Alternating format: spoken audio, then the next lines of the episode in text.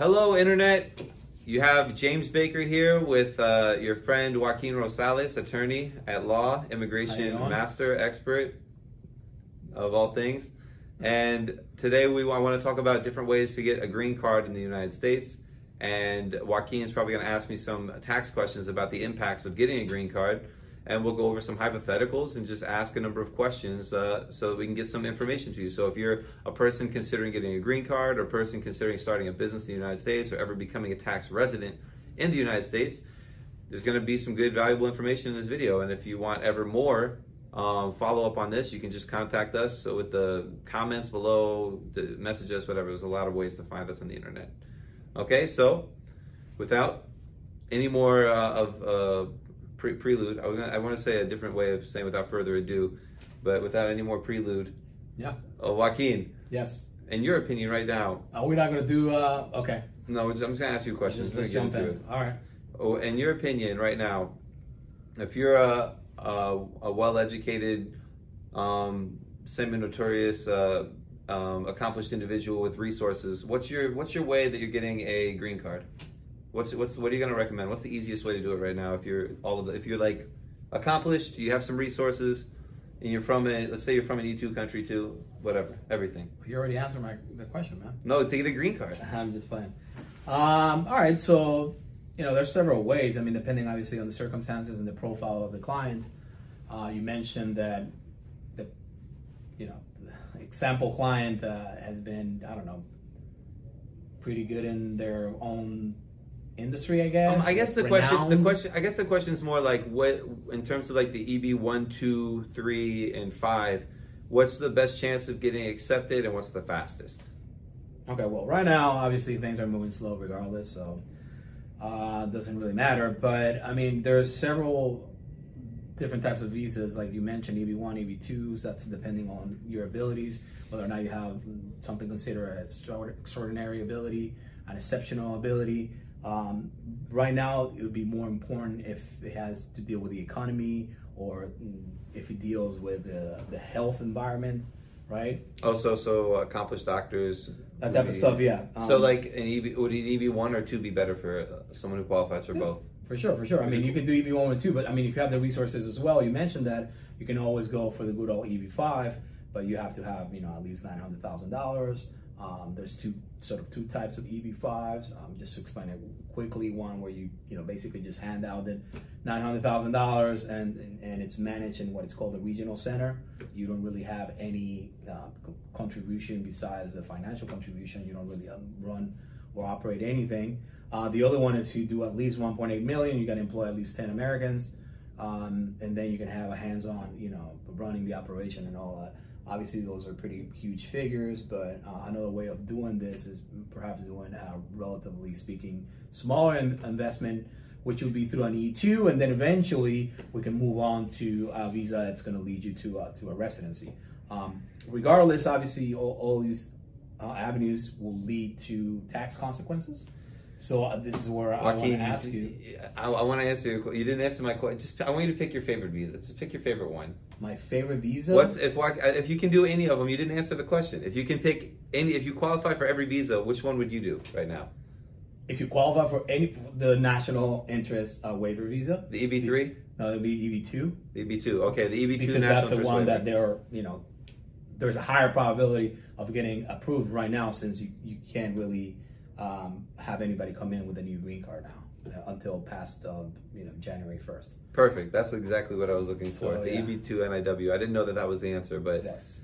Okay. That will be the best one. So in summary, if you if you're rich with means and you're accomplished and you have done everything and you want to come to the U.S., you have to be rich for those. You don't have to be rich, but you have to. But you have to be accomplished. Have to be just accomplished. Just jumping in into a little things that we look into is you know has there been any, any circulation in the media about the work that you've done and the stuff that you've done your accomplishments.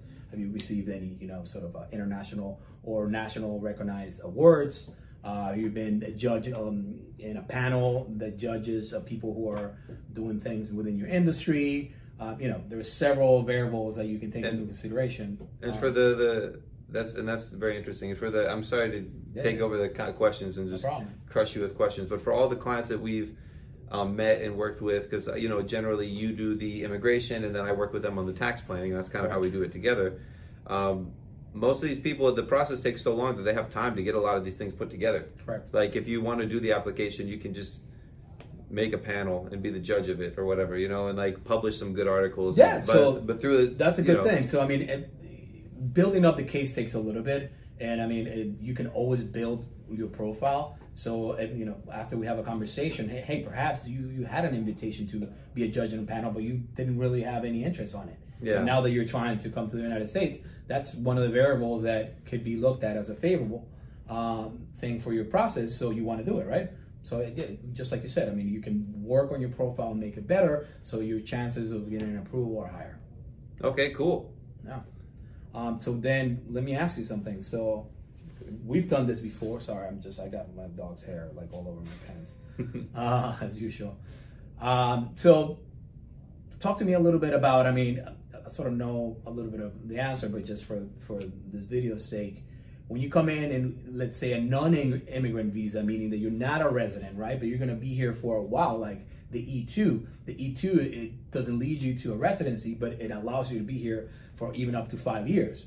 So what happens with those people in terms of taxation? Or do they have to pay the E2. same? Okay. You know, what's what goes what goes on? Great question. So Joaquin asking me, what are the tax implications of coming to the U.S. on an E2 visa, and like what do you need to look out for? So, from that point, the first is residency. If you're going to be staying in the United States um, for less than 183 days in a, in a given year, you wouldn't be a U.S. resident. You only pay taxes on U.S. source income.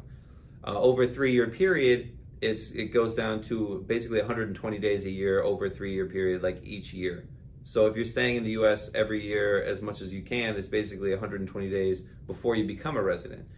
So that's the biggest distinction. Once you're a resident, then you have to pay tax on your worldwide income, and it's a lot more complicated. But when you're a non-resident, still you only pay tax on your U.S. source income, which is your business income, and whatever you pay yourself, and that's a little bit easier to manage. So after the 183 days, you pay taxes on just your U.S. based income. No, after 183 days, it's your worldwide income. Oh, it's worldwide. after 183 days. So so that gets so that means that uh, it doesn't mean you necessarily paying more taxes. It just means you have to report a lot more stuff. So if you if you're from a high tax country, then you you might be okay. But it, the new the new rules and the new laws uh, put in place in 2018 kind of make it unfavorable for people who own foreign companies personally because if there's any profits that are left in the company basically that would be taxed by the the owner the individual and it's definitely case by case basis and there's different ways to set it up but the important part to know here is that uh, if you have foreign companies and you have uh, foreign bank accounts and you have any kind of thing any kind of money generating activity outside of the United States when you're a US resident you have to report everything So is there any way that you can sort of um, dwindle down, you know, the taxation if you have some sort of a structuring prior to arriving in the states and you know getting to that 183rd day? Yeah, so obvi- obviously, if you if you do some pre-immigration tax planning, we're going to advise you based on your situation on how to structure everything. Uh, the short answer is that if you're paying taxes in your home country, if you're from like the, if you're from Europe, for example, where the tax rates are generally higher than they are in the United States, then you won't. If, if you structure the right way, you won't have any additional tax. There's no double taxation, especially in treaty countries where there's a tax treaty the if you're from a low tax country and you basically don't pay any taxes, that's when you're going to be in a lot of trouble because you at this point you're going to have to report everything and pay at least to the U.S. tax rates. So that's kind of uh, that's that's the idea there. So this was another uh, quick episode of Count vs Attorney. We talk about the best ways to get a green card. Joaquin talked through a lot of them, but really, if you uh, are a little bit famous in your field, the EB2 NIW is the best option. And from my from my my comments here in this video is basically uh, when you become a resident, you have to report everything. All right. Well, thank you uh, for being with us, and once again, please don't forget to hit that ravishing like button. Ravishing, yeah. Thanks for watching the video, everyone, and uh, comment if you want to know anything else. Happy to share. Have a good one.